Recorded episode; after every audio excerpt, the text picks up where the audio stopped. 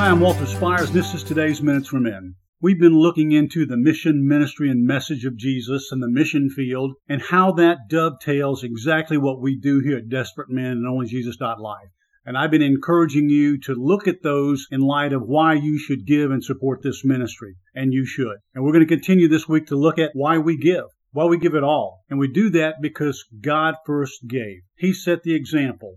In Genesis 1:26 we know that God created us in his own image because he wanted to have us here to fellowship with him, to love him and just enjoy this perfect communion with him, but sin screwed all that up. And then God gave again to fix that. And we know that that remedy was Jesus Christ, our risen Savior, that God so loved the world that He gave Jesus to save us from our sins.